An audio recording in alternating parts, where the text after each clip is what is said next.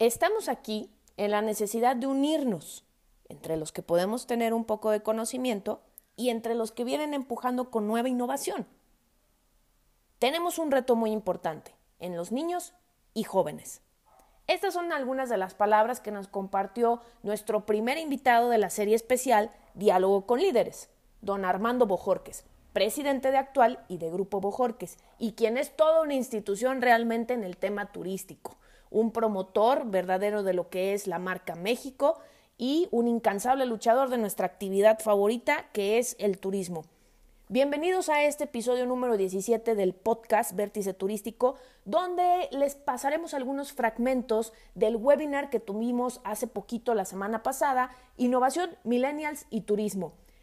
Este webinar nos lo solicitaron mucho y decidimos compartirlo. El, el episodio completo o digamos la grabación completa está en la página de Facebook Sandy Biller con H intermedia. Ahí podrán ver todo el webinar en sí. Aquí en el episodio les compartiremos algunos de los ah, fragmentos de la conversación que consideramos relevantes en esa charla que tuvimos con don Armando Bojorques, una persona ejemplar y una persona súper accesible en todas las preguntas que le hicimos. Así es que se los dejamos aquí en el episodio para que lo puedan disfrutar y nos vemos próximamente en otra edición más. Les tendremos sorpresas preparadas con lo que es eh, la serie de diálogo con líderes. Vamos a tener invitados de lujo y no pensamos bajar la vara, sino al contrario, vamos a tener cada vez más y más eh, contenido de valor. Los invito a que se queden. No olviden que nos pueden contactar entre eh, las redes sociales de Twitter e Instagram, ¿vale? Arroba Sendy-Biller. La más cordial bienvenida nuevamente, Armando Bojorques, patrón. Eh, tenemos un invitado de lujo en este tema de webinar que es Innovación, Millennials y Turismo, donde vamos a estar compartiendo definitivamente una, una charla muy amena con una entrevista que nos va a regalar él en su tiempo y bueno, nada más para que para presentárselos y decirles eh, el, tipo de líder que tenemos en la industria ahorita en este momento, ¿no? Armando Bojor, que es patrón, eh, fue presidente de la Agencia Mexicana de Agentes de Viajes y, eh, y de COTAL, Confederación de Organizaciones Turísticas de América Latina. catedrático también universitario en la Universidad Anáhuac y Unitec autor del libro El pequeño gigante del turismo, en que destaca cómo nació Cancún y por qué una de las lagunas principales lleva el nombre de su papá. También es autor de la canción Canto a Cancún y hotelero y agente de viajes de nacimiento. Bienvenido Armando, ¿cómo estás? Eh, ¿Qué tal? Muy buenas tardes, muy buenas tardes ya, ¿verdad, Cindy? Ya son tardes. Me da mucho gusto compartir con ustedes Quiero agregar que actualmente soy presidente de la Asociación de Cultura y Turismo de América Latina, actual, la Asociación de Cultura y Turismo de América Latina, la cual manejan casi 30 países, casi 30 países del mundo.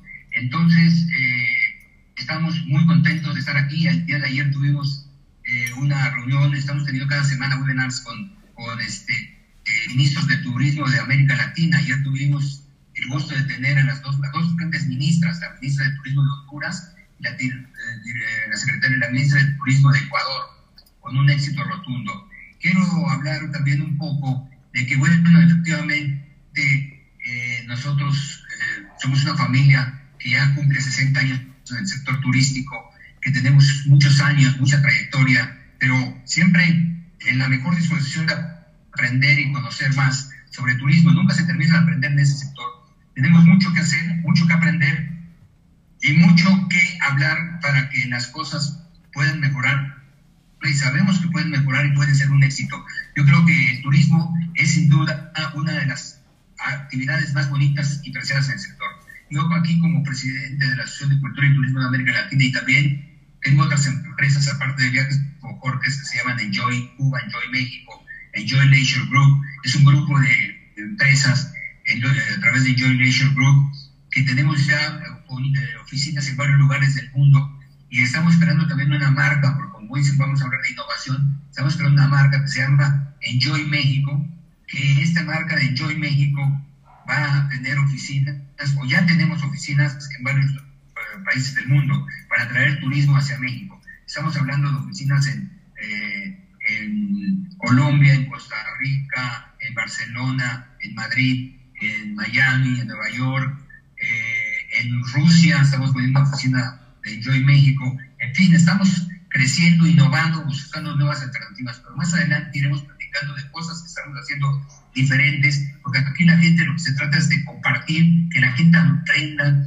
que sepa qué es lo que estamos haciendo, pero de aquí nacen muchas cosas que van a poder aprender, conocer y decir, ah, caray, esto yo lo puedo hacer y mejor, porque aquí lo importante es que escuchen lo que estoy diciendo, pero no necesariamente es copiar, sino tomar las ideas e innovar, porque la innovación hoy es un capítulo muy importante que vamos a tratar y que creo yo que podemos lograr eh, todos juntos en ese sector, hoy más que nunca, porque innovar va a ser la base para poder crecer en ese sector. Yo creo que aquí va a ser la, la innovación va a ser una de las cosas importantes que vamos a tener que lograr. A ver si Adelante, es otra pregunta. Sí, claro. Bueno, precisamente agradezco el sobre todo de tu trayectoria, porque sí, sí teníamos ahí pendiente mencionar también esta participación que tienes en actual y en este grupo de agencias de viajes también que, que es impresionante y, y que bueno, que es una industria que nos deja mucha enseñanza también y que, y que es también, que tiene un alto grado de incertidumbre, ¿no, Armando? En estos momentos y para toda la gente que está en, en este negocio, ¿no? Eh, quisiéramos inclusive eh, que nos platiques un poquito, un, poco más o menos de, de, todo, cómo ha sido tu historia como empresario, sobre todo en este tema de agentes de viajes que muchos turisteros les fascina y que se las están viendo complicadas, ¿no? Entonces, no sé si nos puedes platicar un poquito sobre eso y sobre los retos que estás enfrentando en la pandemia, ¿no? Dentro de tu empresa. Un poquito sobre eso y sobre los retos que estás enfrentando en la pandemia, ¿no? Dentro de tu empresa. Con mucho gusto. Eh, tengo, realmente, yo nací en esto del turismo. Nací y por vocación, así que lo primero, me dice mi papá que lo primero que aprendí a decir fue viajes y turismo antes de decirle a papá, ¿verdad? Porque sí nací en una familia turística. Don Alberto, y por eso fue que escribió un libro, como lo decías en la presentación, un libro que se llama Pequeño Gigante del Turismo. ¿Por qué El Pequeño Gigante del Turismo? Porque es, es, un, es un libro que habla de la historia realmente de éxito del Pequeño Gigante del Turismo. Mi padre era un hombre de pequeña estatura, entonces sus amigos le decían el Pequeño Gigante del Turismo, pero siempre al lado de una mujer, ¿eh? porque las mujeres son las que siempre van al lado y no atrás, van al lado y a veces al frente, porque mi mamá era la que controlaba, la que hacía, la, era el motor realmente de donde de mi padre, era el que siempre estaba, ella siempre estaba pendiente y haciendo. Entonces nace la empresa eh, en el mismo libro Catico, que nace de una situación de que mi padre era de origen yucateco y le gustaba promover los viajes a Yucatán y cuando le dijeron, el señor Bojorques, ¿por qué usted mueve viajes a Yucatán? Por mi orgullo yucateco. Y nace así su interés porque era profesor rural. Pero hay mucha historia que platicar para que eh, esto realmente nos lleve a conocer la realidad de la historia. Es un poco larga hablar sobre la historia de, de, de viajes Bojorques, pero sí es muy halagador saber cómo empezó. Y una de las cosas importantes fue precisamente la innovación y la creatividad. Y eso, eso hizo la diferencia. ¿Cómo empezó él? Ahora sí que hacía un programa tocapuertas, ¿verdad? Que porque él empezó a promover viajes diciendo yo soy yucateco, quiero que la gente conozca mi tierra. Entonces él le decía a la gente, oiga, voy a organizar un viaje a Yucatán. Y les tocaba la puerta y decía, oiga, señor, este, vengo a ofrecerle mis viajes y y promovía en los cines, iba repartiendo flyers, de repente tenía problemas mi padre porque decía, oye, tengo problemas aquí con la policía, le digo, ¿por qué papá? Porque me están, yo estoy repartiendo volantes para promover el viaje a Yucatán y, que está prohibido, entonces tengo problemas, pero yo estoy promoviendo algo bonito, algo eh, que es para todos y que es una ilusión, yo no sé por qué tengo problemas hasta con la policía porque no quieren que reparta yo mi promoción para que la gente viaje. Cosas de esas historias. Después llegó a tener problemas porque él tampoco sabía que necesitaba un permiso de la Secretaría de Turismo, o de, aquel entonces no existía la Secretaría de Turismo, la Dirección de Turismo, y también en la, cuando empezó a organizar sus primeros viajes, también lo mandaron a llamar como un delincuente, diciéndole, oh, señor porque usted anda haciendo viajes y no tiene un permiso, entonces usted no puede hacer eso, va a tener que responder ante las autoridades. ¿Cómo es posible que usted pretenda llevar excursiones y viajes y tras... Pues sí, señor, pero lo que pasa es que yo no organizo más que eh, tengo el orgullo de ser yucateco y tengo ganas que la gente conozca Yucatán. Y así empezó él promoviendo. Lo primero, lo más difícil para él fue organizar su primer grupo, porque la gente quedó tan fascinada siendo él profesor, maestro. Él se llevó primero los primeros grupos y los conducía él, los conducía él junto con mi madre y hacían, bailaban, mi papá le encantaba bailar la jarana yucateca, era un gran bailarín de todo tipo, eh, le encantaba la trova, entonces se armó un cancionero, a la gente le contaba anécdotas de todo lo que sucedía en el sureste, anécdotas muy simpáticos sobre los mayas, eh, eran verdaderamente excursiones por carretera y de aventura, porque eran antes excursiones que salían por carretera y eran horas de carretera, imagínense de la Ciudad de México hasta Cancún, que no existía Cancún, llegaban Isla Mujeres y Cozumel, no existía Cancún, y entonces así fue que empezó a evolucionar él y a traer turismo. Entonces yo, desde muy jovencito, mi padre me dijo, oye, pues tú te tienes que ir de guía de turistas. Oye, papá, eh, porque desde niño me llevaba. Y decía, pero ¿cómo voy de guía de turistas? Y eh, realmente la gente va a decir que soy un bebé para... Y efectivamente no, pero te voy a mandar con gente que ha viajado con nosotros, que ya tiene la confianza y que te va a decir que tú, ellos van a ser los responsables y tú los llevas para que se tú sabes cómo van a comer, dónde van a comer, dónde van a, pasear, las anécdotas, el cancionero. Eh, papá le encantaba también llevar serenata a la gente de Mérida. Imagínense, mucha gente decía, oigan, mi vida me ha llevado serenata. ¿verdad? entonces se agradecía mucho, promovía la trova yucateca, en fin. Y él empezó a hacer viajes a, a Isla Mujeres, en principio no existía Cancún, y fue después, platicaremos un poco sobre la historia de Cancún, porque precisamente él llevaba a la gente en Cancún en lancha, y entonces él empezó a darlos a conocer. Cuando, entonces, cuando empezó el proyecto Cancún, dijeron, ¿quién es ese señor que organiza viajes a Cancún en lancha? Entonces le preguntaron a él por qué llevaba turistas a Cancún en lancha Dijo, porque es un paraíso y además comemos gratis langosta, pescado fresco, caracol fresco. Oiga, ¿cómo que gratis? Sí.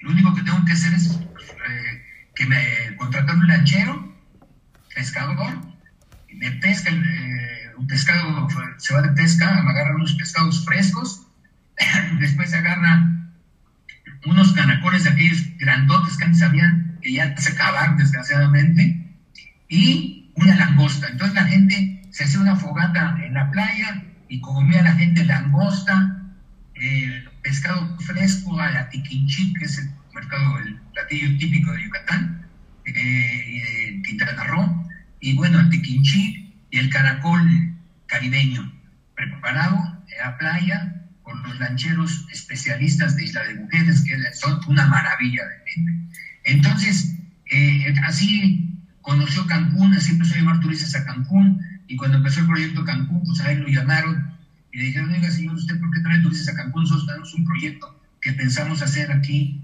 un, un sitio eh, turístico de estas magnitudes. Dice, pues aquello que ustedes piensen hacer eso, me interesaría invertir allá, dice, lo poco que tengo, pero me gustaría invertir en un, en un hotel en, Cancún. Y le dijeron, ¿cómo es posible, señor? Porque a usted de ver le interesaría así. Y fue por así que mi padre lo invitan a, a, una reunión con, cuando recién entró Luis Echeverría como presidente, hablar con él y convencerlo para que se hiciera el proyecto Cancún.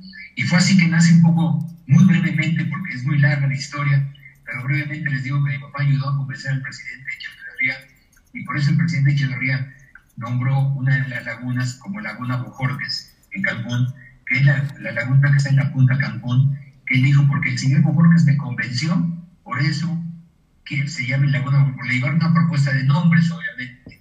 Entonces puso una Laguna Nichupté, otra Laguna del Amor, le dice, oiga, esta, eh, tenemos esos nombres, y no, esa que se llama Bojorquez, porque el señor Bojorquez fue el que me convenció a hacer esto. Bueno, en fin, es un poco sobre la historia de, de, de la empresa, sobre la historia de cómo empecé. Después yo empecé a estudiar en la administración, finanzas, hice el posgrado, en fin, y después me, metí como eh, maestro, como catedrático en la Universidad de Anáhuac y en la Universidad Tecnológica de México, UNITEC. Ahí di seis años clases, director de la carrera de turismo, en fin. Entonces he estado realmente empujando siempre por el turismo, pensando siempre en el turista, y ahora pues estamos en una etapa muy difícil que vamos a ver cómo superamos. Esta es la etapa más difícil de la historia del turismo. Después, yo creo, de la Segunda Guerra Mundial no ha habido una situación igual. Después de la Segunda Guerra Mundial, que se recuerde, no ha habido una situación eh, que haya afectado tanto a la actividad económica y en especial también a la actividad turística. Pero bueno, estamos aquí precisamente para aprender un poco sobre algunos aspectos que pueden ayudarnos. Nosotros somos innovadores, creativos, pero además, ahora también los que estamos de este lado, los que tenemos la experiencia, estamos peleando también porque los milenios, mejor dicho, que siempre los han dicho los milenios, ¿qué pasa con los milenios? Pues los milenios son aquellos que van a lograr, que van a lograr, eh, pues, eh, que esto va, cambie, que esto cambie porque eso trae una nueva estructura, un nuevo pensamiento, formas de actuar, saben de tecnología mucho más que uno. Yo siempre que tengo un problema de tecnología, lo único que tengo que hacer es hablarle a mis sobrinos o a la familia, decirle a los, a los milenios, oye mi querido sobrino milenio, sácame de esta duda. O cuando me siento con ellos a comer, a veces me dicen, a ver, tío, te vamos a hacer una, eh, un sticker con tuyo digo, oye, ¿cómo haces eso? Pues ahorita en un segundo me hacen un sticker, oye, y estoy viendo todos los días cómo van evolucionando las ideas y las formas de hacer. Entonces vamos a vivir ahora de estos milenios y de, sobre todo también vamos a pensar en la juventud y en la niñez. Los niños que también van a venir más adelante van a ser el gran futuro de nuestro país. Tenemos muchas cosas que pensar con ellos, muchas cosas que hacer con ellos. Los milenios son, sin duda, una de nuestras grandes estrellas que brillarán muy pronto, porque no crean que va a ser dentro de mucho. Estamos aquí listos para que estos milenios triunfen y los vamos a ayudar, tenemos que apoyarlos, son los que nos van a hacer posible que cambiemos. No podemos nosotros estar eh, nada más reforzando nuestras ideas ya a veces antiguas. Por eso yo digo, yo acepto el reto de que me llamen la atención los milenios, que a mucha gente eh, de, cierta edad o, madura o algo le cuesta mucho trabajo entender, pero a veces yo pido a los milenios que me regañen, que me llamen la atención, o no que me regañen, que me enfoquen a su, a su nueva perspectiva, lo que están viendo hacia el futuro, qué es lo que pretenden, qué es lo que quieren. Yo creo que ahí es un reto muy importante que tendremos en muy próximas fechas y que estoy seguro que vamos a tener. Yo tengo un estudio, pero lástima que es largo, pero en otra ocasión podemos hablar exactamente sobre las perspectivas y lo que pueden desarrollar los milenios aquí a corto plazo y a mediano plazo y a largo plazo.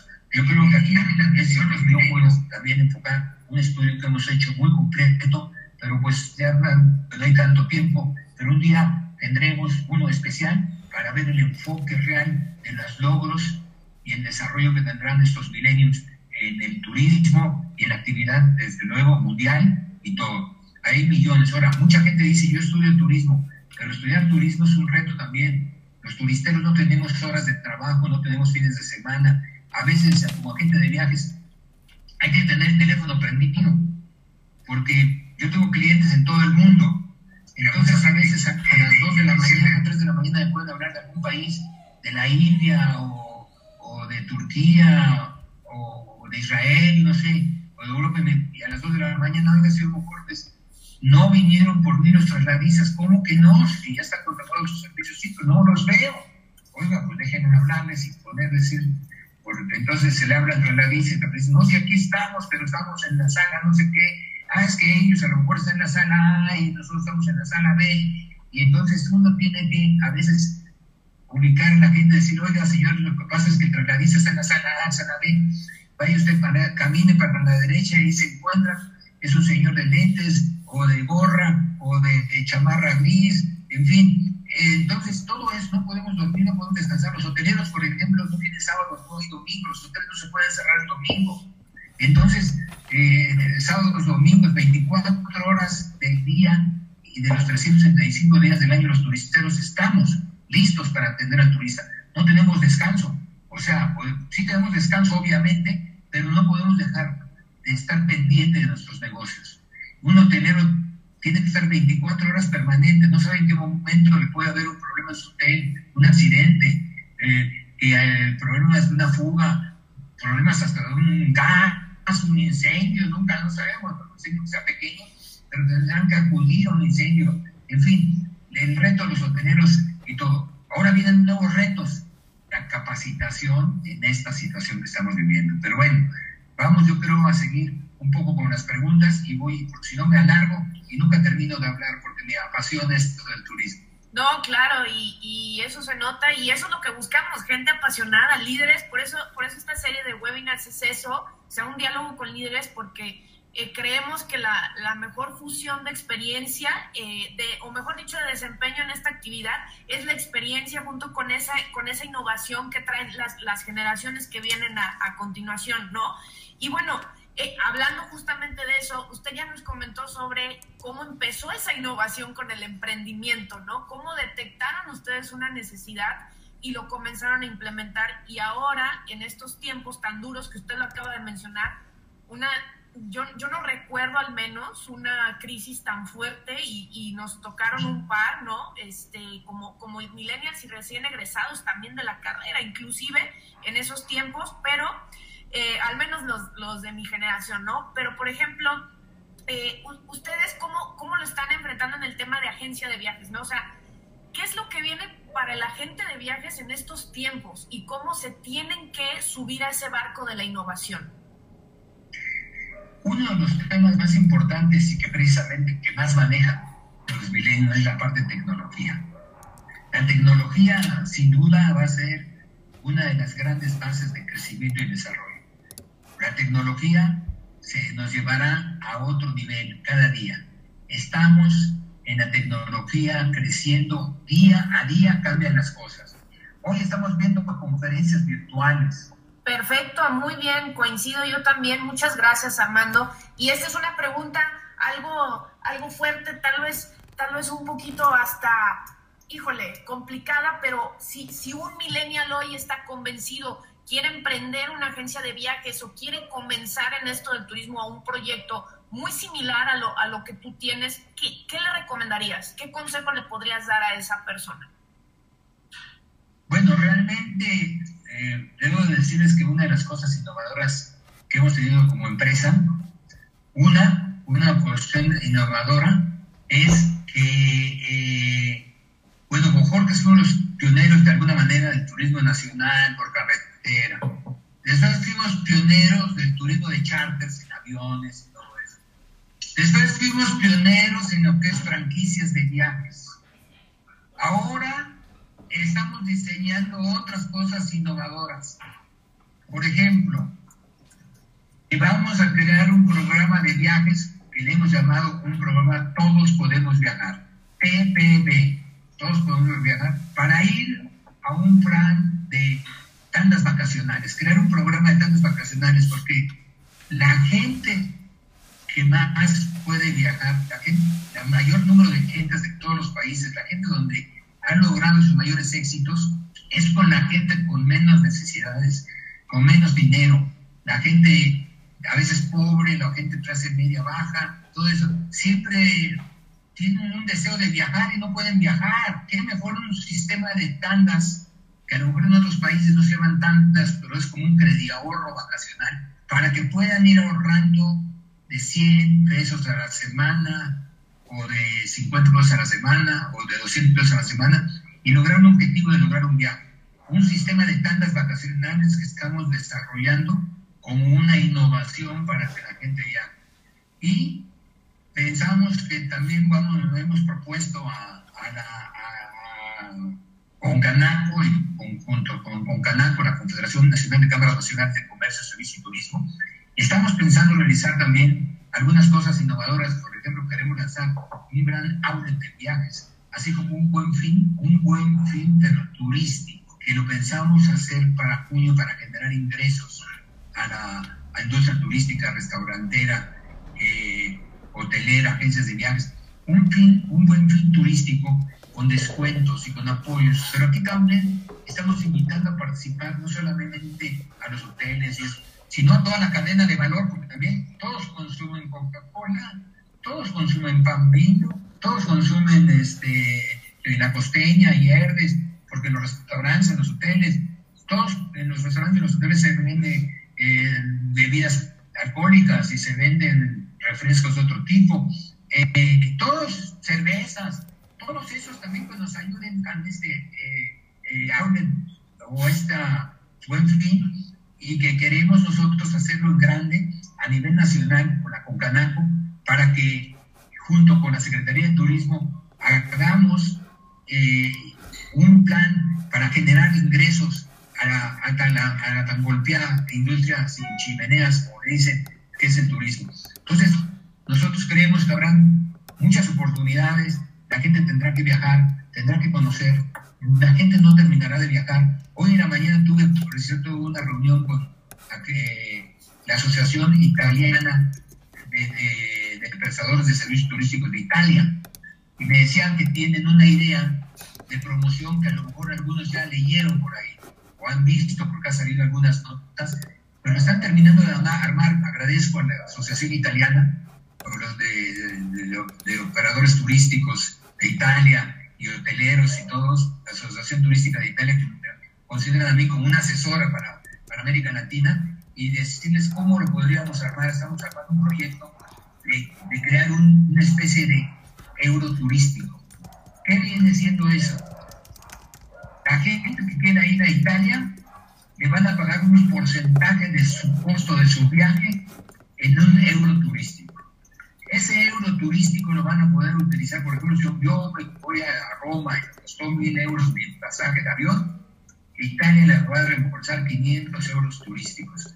Y con ese euro turístico, la gente podrá consumir en restaurantes, en tiendas, y va a generar un movimiento en la economía. Me gustó mucho la idea, la cual estoy yo apoyando y que quieren que nosotros volvamos parte promotores de este euro turístico de Italia. Están también ellos tratando de ver primero Italia, están pensando en Italia. A lo mejor más adelante lo pensarán en Europa, en Europa a lo mejor otros países copiarán o imitarán o crearán algo muy similar a lo que está haciendo Italia, pero por lo pronto Italia ya quiere empezar. Yo tengo con ellos una videoconferencia la próxima semana para definir en qué forma podría participar América Latina en este euro turístico para regenerar nuevas actividades en Italia. Yo creo que Italia y muchos países tendremos que buscar cosas innovadoras como esta. ¿Qué vamos a hacer en México? Bueno, ya veremos, pero por lo pronto ya tenemos este, pensado este outlet o este buen fin turístico y como eso pueden venir más, ideas, pueden venir cómo podemos desarrollar el camino por carretera. Yo ya hice un decálogo o 10 puntos o también, ya no, le, ya, le, ya voy a quitar el nombre de decálogo porque están siendo más de 10 puntos los que yo propongo para la reactivación de la economía. Entonces, tenemos que pensar todos en cómo conjuntamente lograr la reactivación y que en este gran momento todos los jóvenes se unan a nosotros a lograr esta reactivación de la actividad turística, que no será fácil, porque nada es fácil en este mundo. como dicen por ahí, si las cosas fueran fáciles, cualquiera las haría, ¿no? Eh, nada es fácil, pero juntos vamos a lograr buscar con innovación, con nuevos retos, con nuevas oportunidades, y los milenios estarán enfrente de nosotros, apoyándonos. Tenemos que contar con ellos hoy, porque son el futuro del mañana. Y los niños también son nuestro futuro, que también aquí viene el reto, que es muy importante. Claro que sí, sin duda alguna, señor eh. Y bueno, también cabe mencionar que ahí viene también la generación Z, que es algo que se está comentando aquí también en el chat, de que hay un poco de confusión entre lo que es los millennials y los Z, que es una generación que viene mucho más hiperconectada que, que los propios millennials eh, y que viene con una demanda y una exigencia en el ámbito laboral y de innovación altísima, ¿no? Entonces, estará muy interesante después también ver qué pasa con, con, con esa generación que se va a anexar, sin duda, si no es que ya se está anexando. y que por supuesto... Exactamente, ya están entrando, ya, ya los tenemos aquí y obviamente que, que, van a ser los próximos, los próximos egresados de turismo o ya están egresando que, que realmente están viendo las oportunidades y, bueno, pues simplemente eh, finalizando crisis del 2008, 2009 empezaron ahí a lanzarse aplicaciones como Uber, como WhatsApp, entonces son, son pateaguas o son, son eh, hitos ahí que se van marcando y que nos permiten ver qué tan bien vamos en el camino de, de, la innovación, ¿no? Y a veces el encontrar ventanas de oportunidad, como visto desde el punto, visto desde, desde el punto de marketing, pues eso es una evolución, ¿no? Usted comenta cómo empezó primero, después cómo finalizó esa agencia, esa agencia de viajes, ese proyecto de viajes, ¿no? Entonces, creo que el ir adaptándonos a la demanda del cliente es lo que nos va llevando también a, mejores ventas o mejor, o mejor mercado, ¿no? Así es que sin duda creo que, es una gran aportación, ¿no? Eh, ya estamos casi cerrando. Eh, por aquí siguen mandando muchos, muchos saludos. Laura La gente del, que está en el sector turístico es grandiosa. Todos están para servir, están para ayudar, quieren ganarse de alguna manera el turista. Todos se desviven, quieren ganarse la propina, el cariño, el amor, la amistad. Siempre intercambio de tarjetas, intercambio de amistad. Hola, ¿cómo estás? oye, ¿tú de dónde eres? De aquí del país. Nos encontramos en los lobbies, nos encontramos en los tours y convivimos con gente de diferentes países y todos, seamos de donde seamos, somos seres humanos y todos convivimos muy a gusto. Ahora, lo de los pues yo creo que lo que tenemos que hacer es ese acercamiento humano, no debemos de perderlo.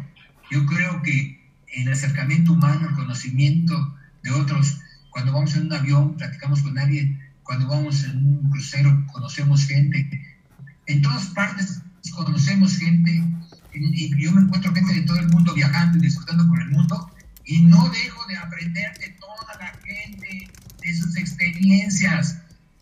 He encontrado gente maravillosa que a mejor disfruto con ellos media hora en una pequeña lancha, en un pequeño barco, y quedamos, casi casi bajamos del barco después de media hora abrazándonos y deseándonos lo mejor. Entonces, vamos a seguir sintiendo ese cariño, ese amor, ese sentimiento y ese acercamiento de los seres humanos en el sector turístico. Muchísimas gracias. Yo coincido totalmente con usted y es algo que he platicado inclusive mucho con, con mi familia, ¿no? El turismo es esta actividad tan noble, tan linda. Eh, ah, por ahí decían que, que si es industria o no es industria. Creo que tendríamos que dedicar un webinar para hacer ese debate, a ver si estamos listos para ese debate, ¿no? Pero este, también hay, hay, y por lo mismo también que decía sobre el slow tourism y todo eso, ya se le ponen muchos nombres a las formas de viajar, hay una explosión de, de glosario turístico, pero bueno, también aquí la persona que nos da la, duda nos pregunta, se ofrece con, todo gusto a, contactarse con usted para ampliar el, la discusión más en específico sobre ese tema, que está muy interesante. Y bueno, aquí ya nada más para cerrar los comentarios de la gente, muchísimas gracias. Este, también